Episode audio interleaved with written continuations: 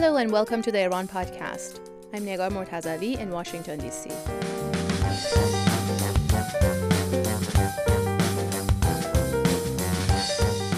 In this episode, we talk about human rights violations in Iran, the recent execution of a young wrestler named Navid Afkari, the ongoing protests against the government in the past two years, and how the Islamic Republic is using force and violence to crack down and repress the protesters. My guest today is Hadi Ghaemi, an internationally recognized expert on Iran and human rights, and the founder and executive director of the Center for Human Rights in Iran in New York. Hadi, welcome to the Iran podcast. Thank you, Negarjan. Pleasure to be on your program. It's great to have you.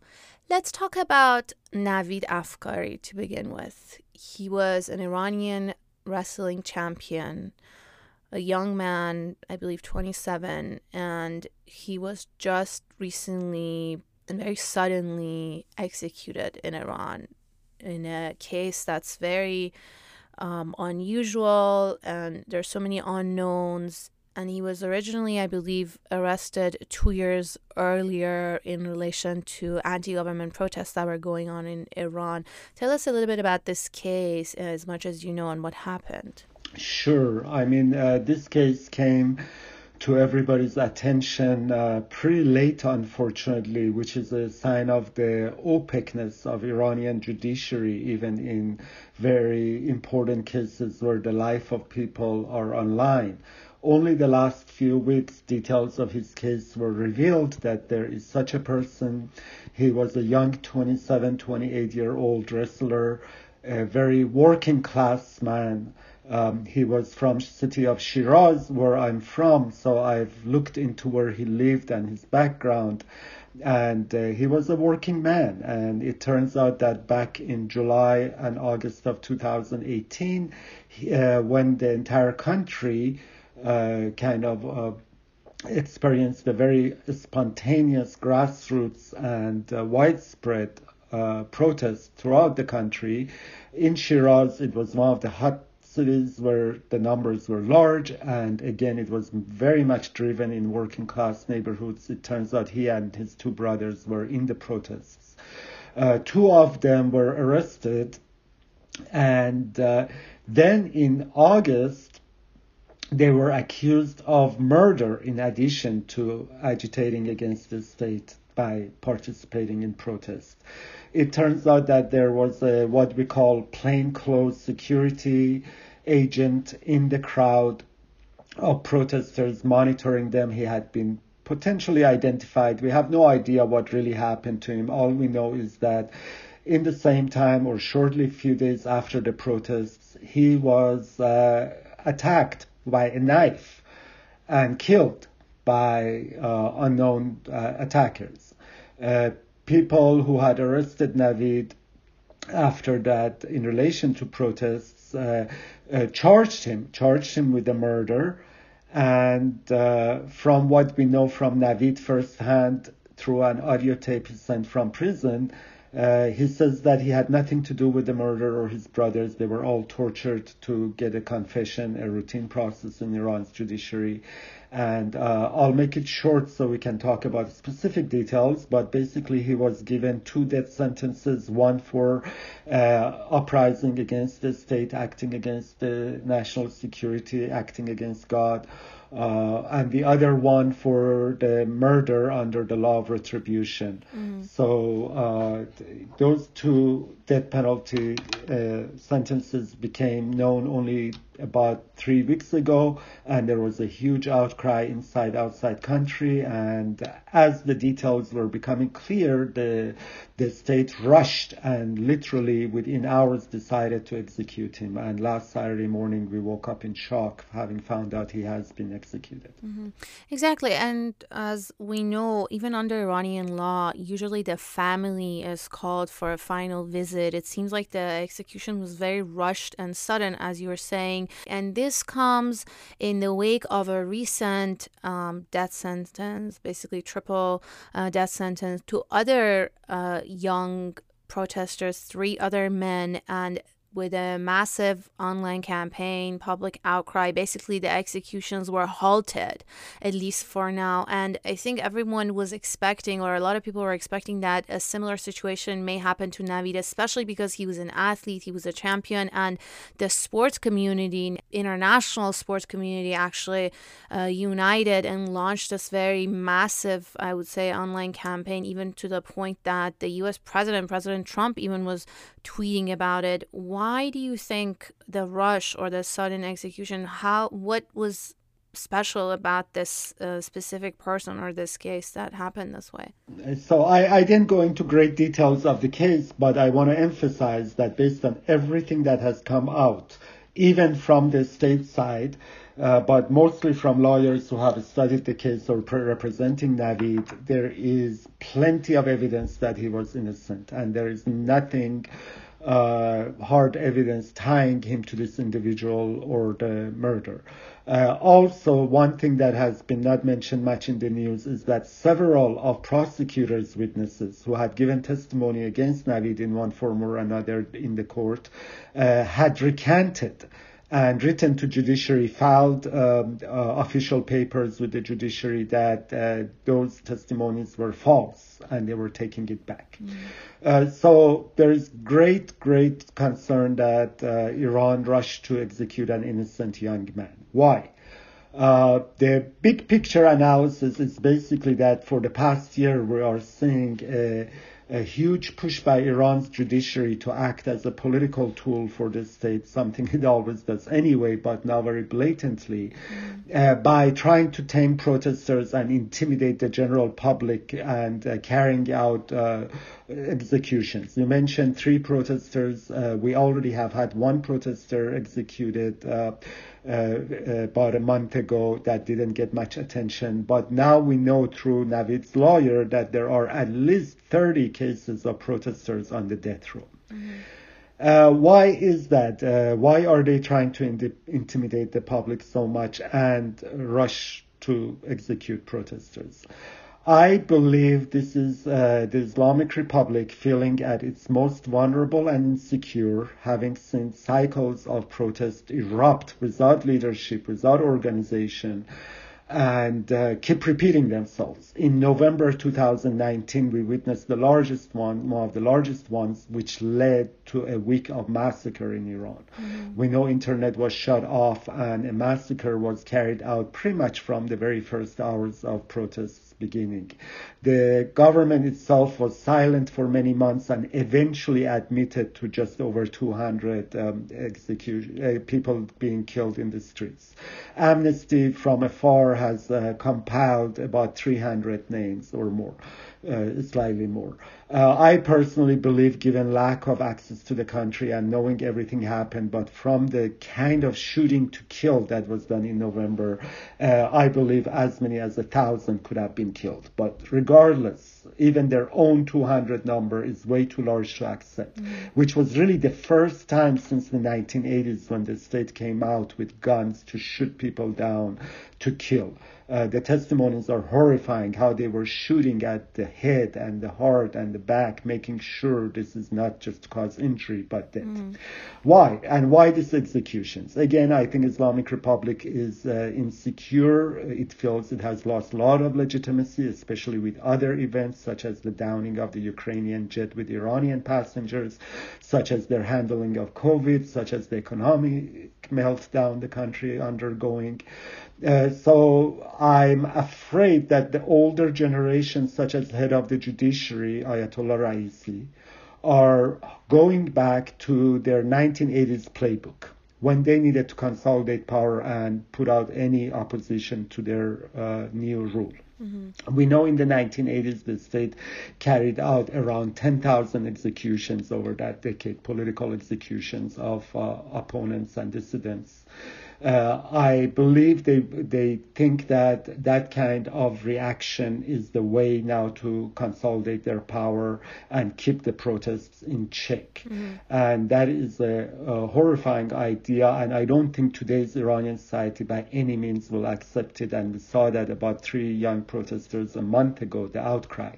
For Navid's case, I think they rushed it because they saw momentum building and a lot of evidence to his innocence coming, and they they have this sense of saving face. They don't want to step back. They had to do that a month ago about the other three protesters.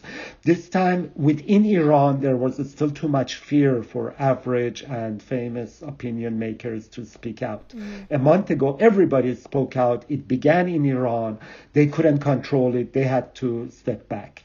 This time it was mostly international, even though in Iran people knew they, they weren't daring like famous writers or uh, actors or celebrities or other sports people the way they had reacted a month ago on Twitter. This time it was about to begin that wave, and I think they rushed it to prevent another moment when they have to step back and look weak. Mm. And it has really become about this political push and pull between society and government uh, rather than about justice and evidence. So, just to um, recap, it's not only about the specific case or the public pushback, but it's also basically making an example of the protesters for others to basically not dare Indeed. to come out and continue Indeed. as these protests are, are ongoing. Yeah. And I want to talk about the 1980s. I'm glad you mentioned that. I want to talk about that a little bit later, but let's still um, focus on these recent protests. You mentioned the November protests, they were the largest, but it wasn't the only wave. There's been waves of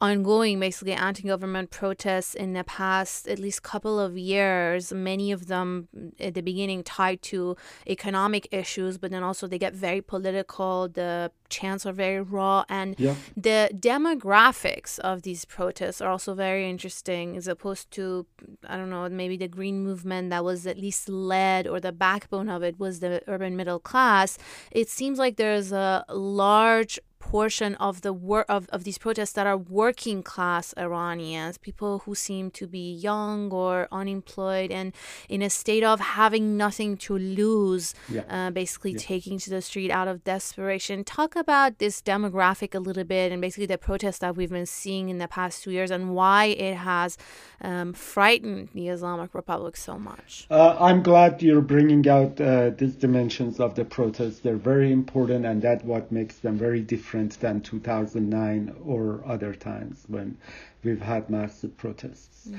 Uh, I believe uh, generation after generation of Iranians, as they step into especially their late teens and uh, their 20s, the ages that are formative and are about development of one's life in social, economic, and career wise, education, all kinds of things that everybody deals with as they grow up um, have felt such a frustration that their options are so limited and they can never fulfill their potentials, even a, a small amount of their potential uh, under Islamic Republic. If, you know, in the universities, they're controlled one way or another, even regarding what they can write a thesis or paper on in a social science course, let's say, or what majors they can pursue in what.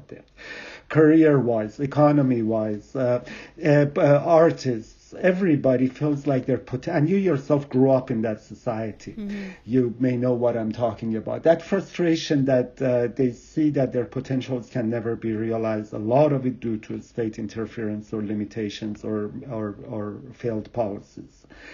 And then politically there was certain kind of legitimacy with elections having reformists having a certain kind of uh, uh, spectrum of political actors in the parliament or uh, the executive power or newspapers having some way of uh, making themselves heard. The last two, three years, we really have had a meltdown in the concept of people feeling like they have any presentation in their government. Basically, their government, with these executions and the massacre of November, is telling them that I am not a government of the people, for the people, or by the people. Mm-hmm. All of those things have made people uh, uh, isolated, uh, not isolated, but uh, alienated from their political system. And as you mentioned, they have reached a point with the economic meltdown when they have nothing to lose and no one represents them. No one is even, you know, uh, making a semblance of representation for them with this recent uh, parliament and even executive branch. Mm. Uh, so I, I think that's why this generation is out on the street, and they are from day one have made it clear they are not fooled by a reformist and principlist dichotomy, especially with the way election and monitorings have been gone. So um, I think this is the complete separation of society and state from each other, and uh, uh, no legitimacy left in the eye of the young people who are growing up, especially women who who feel uh, doubly targeted because of their status in the society and the way they are treated by law and practice. Mm-hmm. Um, you mentioned the economic situation. Let's also talk a little bit about um, sanctions. I wanted to bring this up later, but um, now that you mentioned the economic situation, and mm-hmm. I saw a great piece you had back in March on NBC News uh, where you talk about um, sanctions on the coronavirus, but I also want to talk about the past two years and maximum pressure. Your piece, uh, in your piece, you argued that Trump's refusal to relax Iran sanctions during the coronavirus threatens everyone. But also taking a step back in the past two years since uh, President Trump pulled out of the nuclear deal and imposed economic sanctions back on Iran, how has that mm-hmm. uh, basically played? We know it's impacted the Iranian economy very much. How does that factor play in? Into this big picture that we're talking about? Well, definitely it is a cause of the economic difficulties. When you take a country and kick it out of the entire international financial and trade system, and uh, uh, basically clamp its wings to do economic activity uh, with the outside world, that country will suffer tremendously. And uh, there is no question the sanctions the last two years have brought Iranian economy to uh, edge of a cliff. At the same time, uh, I, like six, seven years ago, I fully thought the sanctions were completely unjustified and collective punishment. Mm-hmm. I still do hold that belief.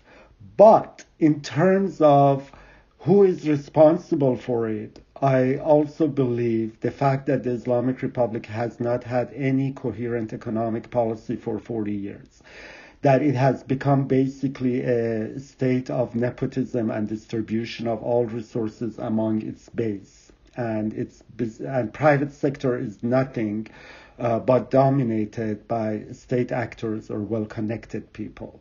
The fact that when sanctions were uh, uh, somewhat removed starting JCPOA implementation, and yet the Iran, average Iranian didn't see any benefit of it really.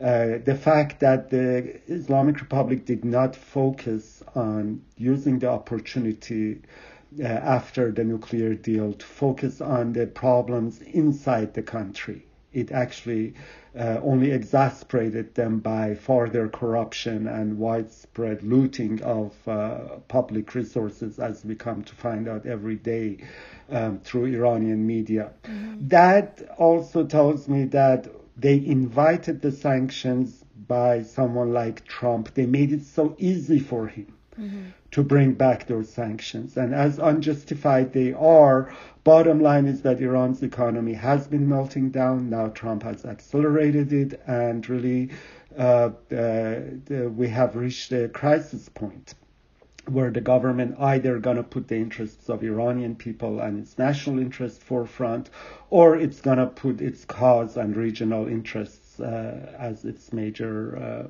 policy driving force. Mm-hmm. And we also know that sanctions contribute to an ecosystem of the corruption that you're talking about, basically making the perfect ecosystem for that kind of state corruption to thrive and to grow. Yeah, actually, hardline revolutionary guards are very happy with sanctions because their economic entities uh, benefit hugely from smuggling and uh, black market and a mm. volatile stock market or volatile uh, foreign exchange market. So for that, uh, actually, elite, the one percent of the country who have all the riches, it doesn't matter sanctions or no sanctions. They make their money and even more war during sanctions. So um, very strange how Iranian people come out losers uh, no matter what. Exactly. The very elite, like you were saying, the Revolutionary Guards that are supposedly the target yeah. of these yeah. sanctions as the U.S. administration. But there's sort of an unwritten unity in a certain elite over there that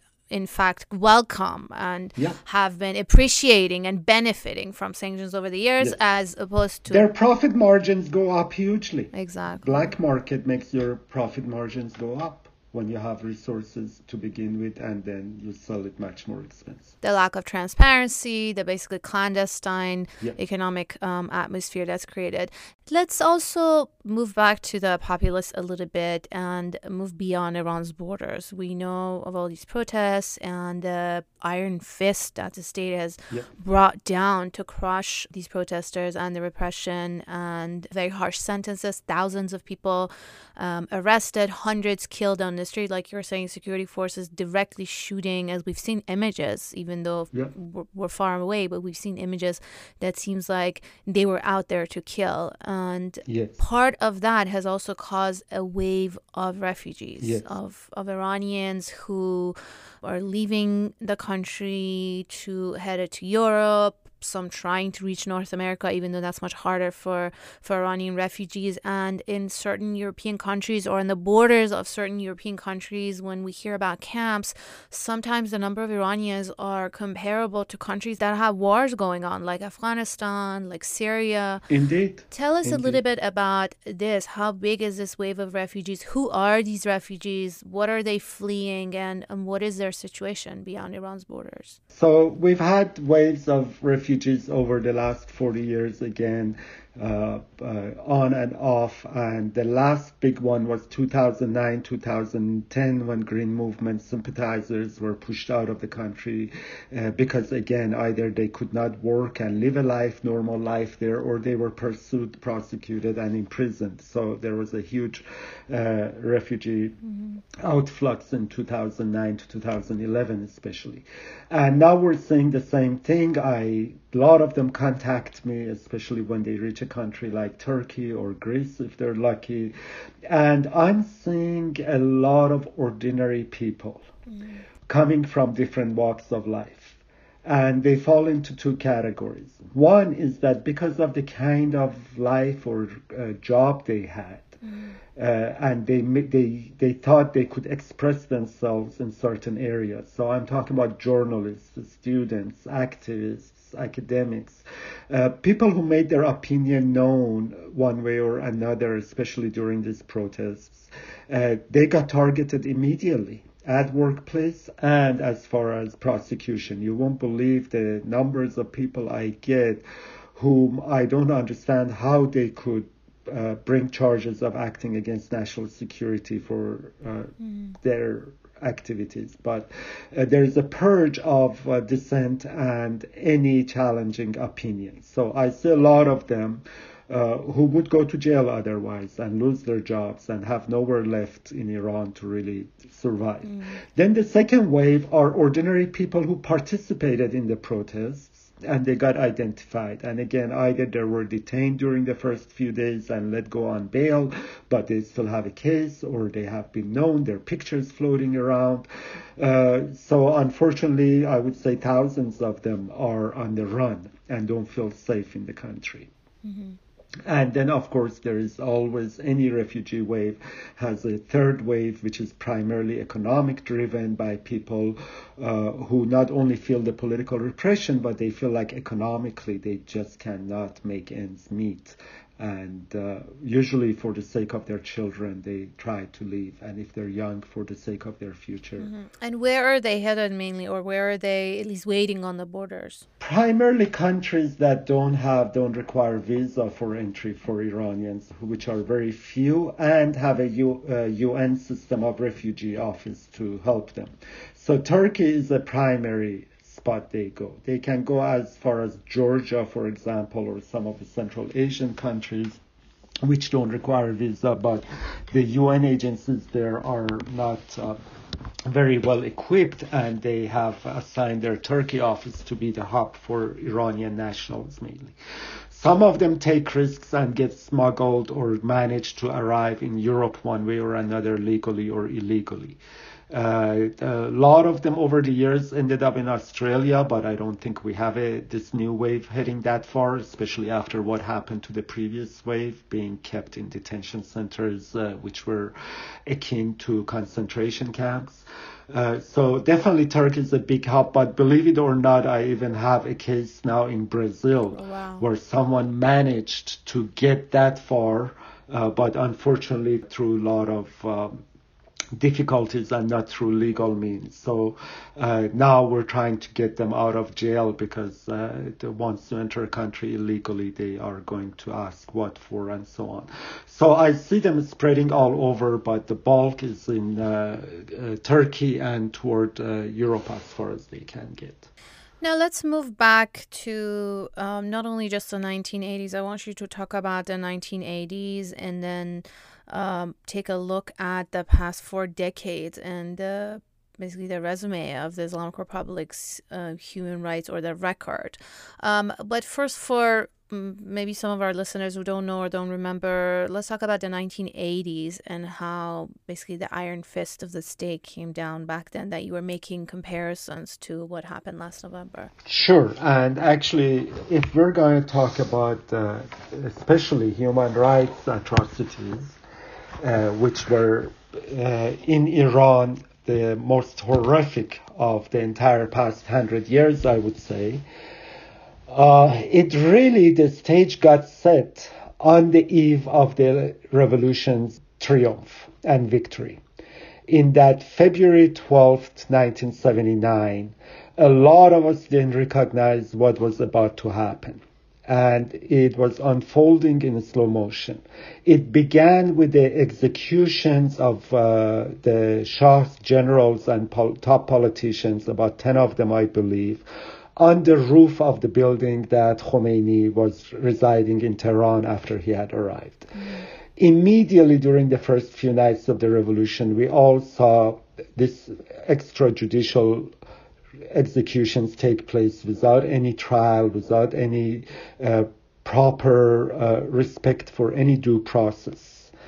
And the majority of politicians and political forces were cheering on because these people were repressing them and even killing them in the streets till a few days before I'm talking about the head of the, for example, military in Tehran and Isfahan and the prime minister Hoveyda, so on.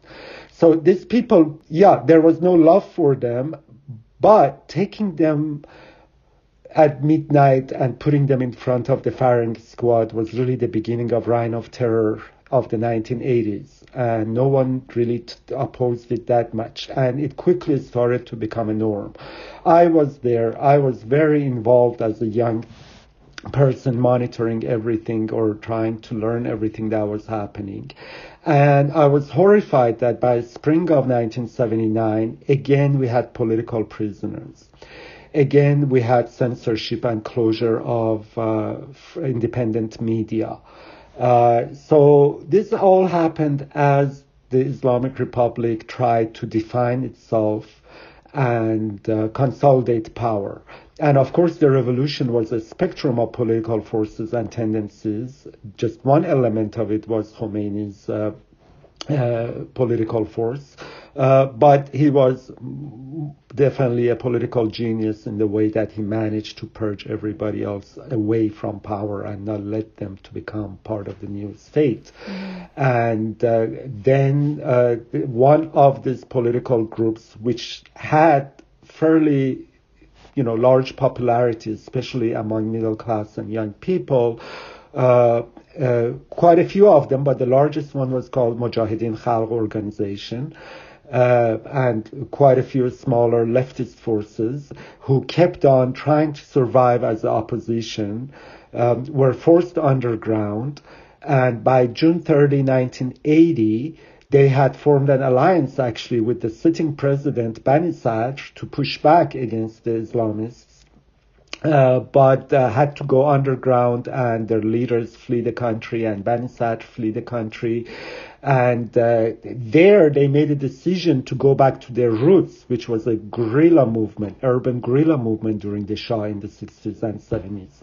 So they declared basically an upri- armed uprising and took much of their members, many of them untrained in guerrilla urban warfare, underground, uh, hoping that uh, resist this uh, consolidation of power. And it backfired was a huge miscalculation, and we can have historians talk about it. Iranian officials like to call it a civil war. Uh, I believe it was an uprising forced underground and radicalized, and uh, both sides are guilty of violence. Uh, but the state violence really paled uh, in contrast to the other violence because they didn't go. There were, for example, assassination waves by MEK members, MKO members. Mm-hmm. Uh, they didn't focus on who has guns and who is doing the assassination and plotting. They focused on anyone and everyone who had any sympathy for these dissidents and opposition groups, leftists and uh, others, and mujahideen. So as I mentioned, throughout the revolution, they had really grown roots among a large segment of the population, especially young people. So if you had a 15, 16 year old high school student who was in the business of uh, of distributing their pamphlets and newspapers publicly when it was possible, and after June 30th, clandestinely by dropping it, let's say, in the back garden of people overnight, um, they targeted those people. Originally, they prosecuted and gave them large sentences, but by 1988, 1989, they started mowing them down as they were captive in prisons. And we know that in July of, I believe, 88 or 89, I'm not sure, maybe you remember better, my brain doesn't work. But that uh, July, August, there was a huge atrocity of thousands of political prisoners, many of them for smallest of dissent, um, put to death. And uh, that, uh, of course, the Iran Iraq war helped a lot too. But it was a very dark time because there was no civil society, there was no independent voices, and uh, the country was really, in a way, in the Middle Ages of darkness. And only in the early 90s it started to come out somewhat. And now I see attempts to bring it back, unfortunately, to that era. Um, you have been working in this space in human rights activism and documentation for for a long time. You founded um, the center in 2008, I believe, and previously worked with Human Rights Watch, focusing on Iran and also Afghanistan, I believe. How do you think is, or what are some good methods, especially from the outside for the international community? How is it possible to hold the Islamic Republic accountable when it comes to human rights violations, when it comes to, you know, repeated yeah. Um, yeah. scenes that we've seen, as you're saying, in the past decade, since the 1980s until until today? Correct. So one thing that I think would be very effective is for uh, all countries that have relations with Iran and need to formulate a foreign policy toward Iran to put these issues on top or equal to their other concerns. Now, any country would have, for example, trade interests with Iran. Certain countries, mostly powerful countries, have the nuclear deal on their map. And some of them have Iran's regional ambitions uh, as equally important to them. But the regime's behavior at home has never been a top priority, and it's a mistake because I believe it's that behavior that makes the other behavior possible. and the lack of participation or free press really or debate makes decision making in Iran very restricted to few people. And uh, if we really had a more vibrant uh, society, we could be debating what government's policies, for example, in Syria should be, something that no one can do.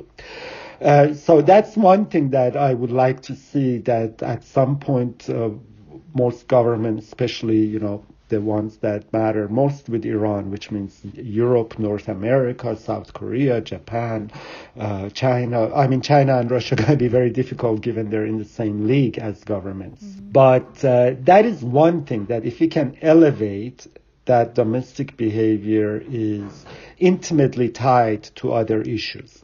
And the second thing I've noticed with Islamic Republic, they're very good at buying time, standing their ground, and letting time bring for uh, make people forget and pressures drop off. Like in Navid's case right now, you know, if, if the outrage and there is no action, after a week or two, we're moved on to the next crisis. You know, sort of like the way Trump can create diversions constantly. I've noticed they are very good to tell their own people as well as outside world that, oh, human rights concerns are a Western Europe and American machination. It's a political tool to pressure us. There is no legitimacy to it.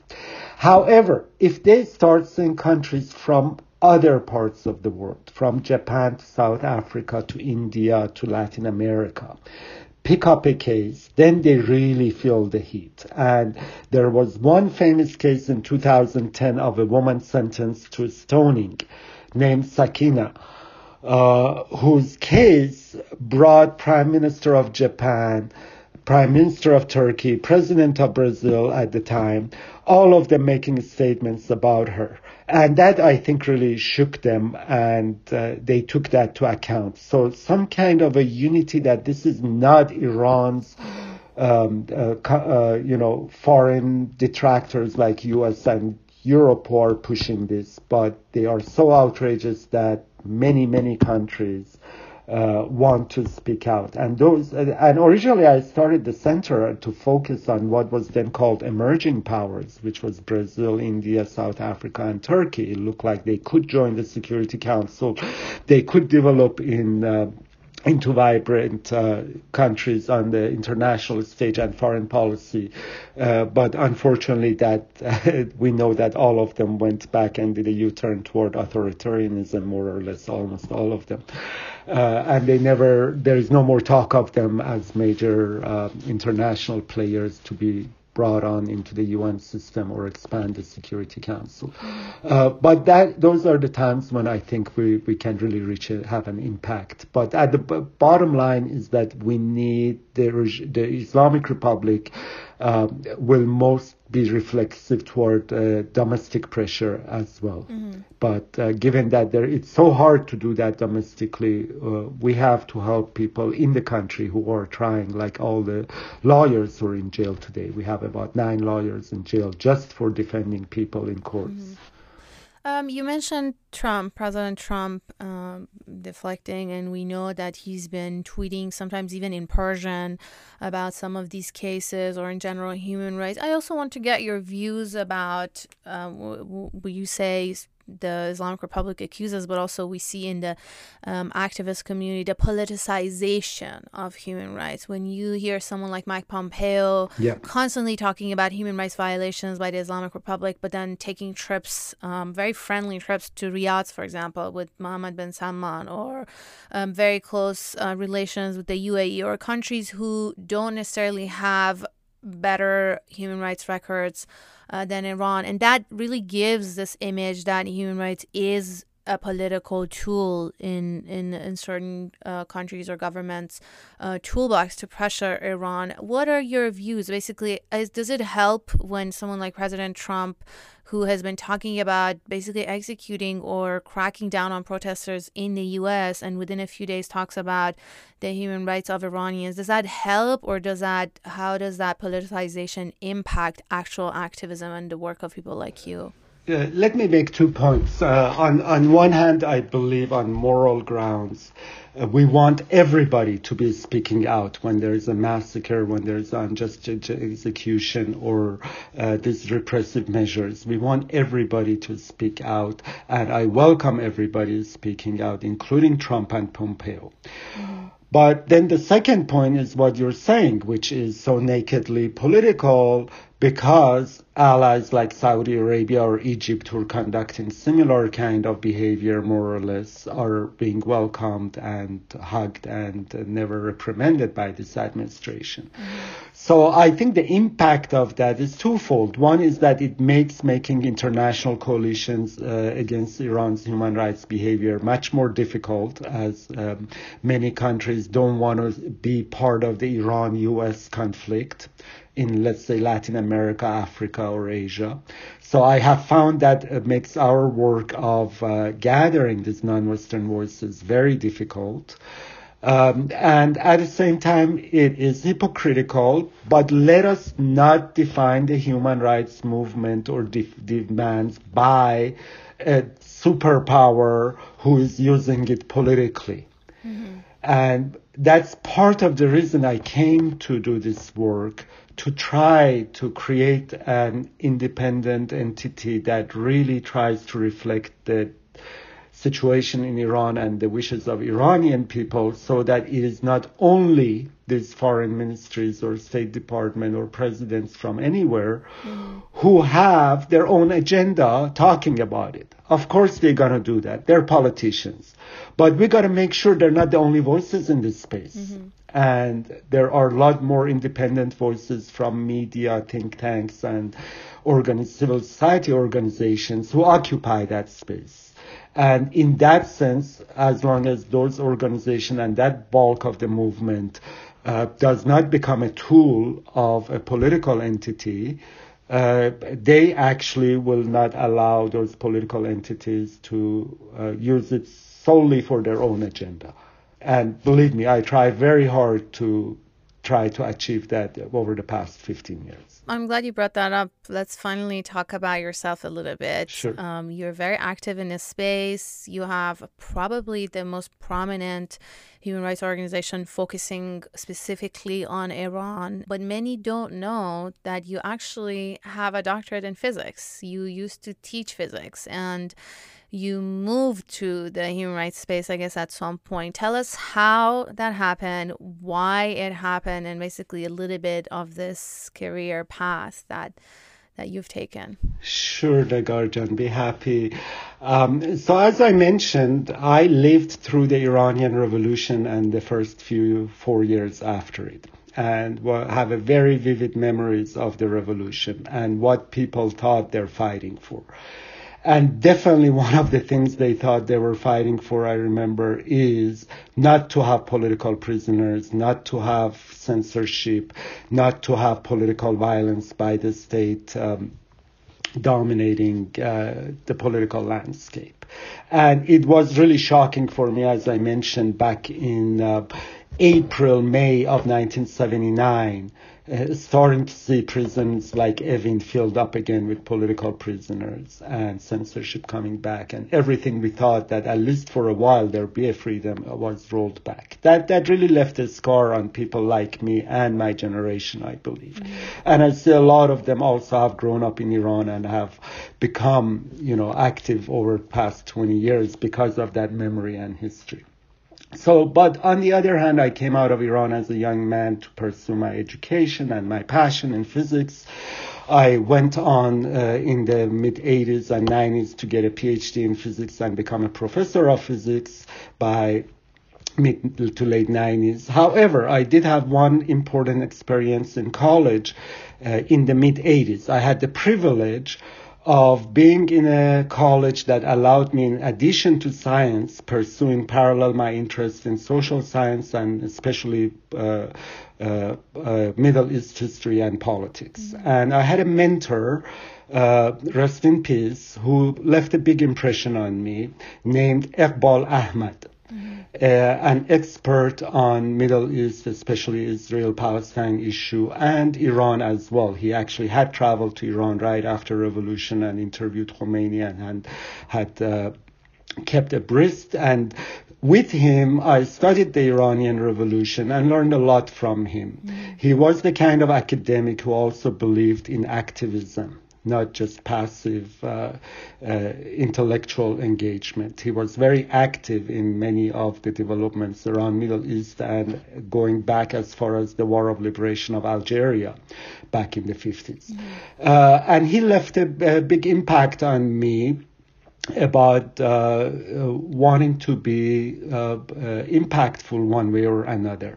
Even though I went and became a physics professor by 97, two big trends collided in my life to make me leave physics and become a human rights activist on Iran. Mm-hmm. Uh, one of them was the emergence of reform movement in Iran. Iran, to me, from afar, I hadn't traveled there all those years, was a black box.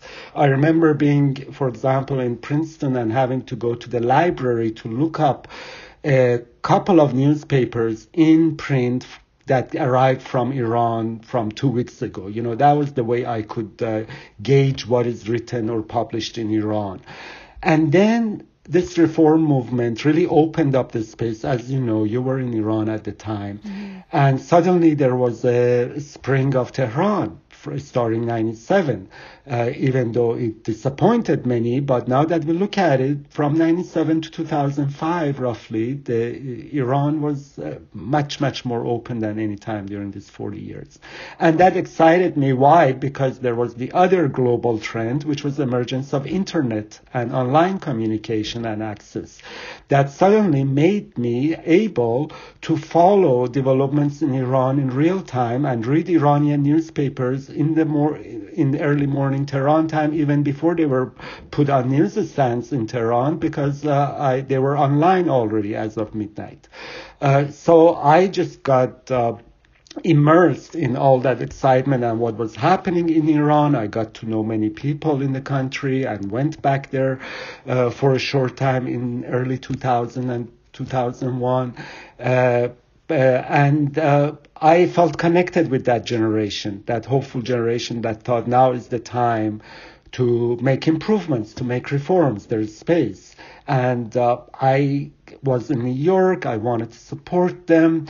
And it took me three, four years of really figuring out what is the best way. And I found the overlap of interest with many people, regardless of their political persuasions, that they thought respect for basic rights, for human dignity, uh, which now we call human rights as a mm-hmm. phrase, but uh, generally the sense that uh, that unified the pursuit of this fundamental respect for human dignity and um, life uh, was very widespread in Iran across the spectrum, and uh, I believe that is the most effective way to bring positive change in Iran. So in 2004, I had an opportunity to join Human Rights Watch uh, which was my first professional foray into human rights uh, discourse and community. And from then on, it's really history that I moved on to find uh, to found this organization uh, for the past uh, 12, 13 years, which has been uh, quite active in engaging and supporting Iranian human rights community. Well, I'm glad you did that. And on that note, I want to thank you for joining the Iran podcast. Thank you, Negarjan. It was a great pleasure talking to you. That was Hadi Ghaemi, Executive Director of the Center for Human Rights in Iran, based in New York. Thank you for listening to another episode of the Iran podcast. You can subscribe to us on your podcast apps, and please don't forget to rate and review the podcast. You can also sponsor the podcast and help us continue the project and be independent. You can follow us on Twitter at Iran Podcast, where we post about our future guests and upcoming episodes. Until next time, goodbye.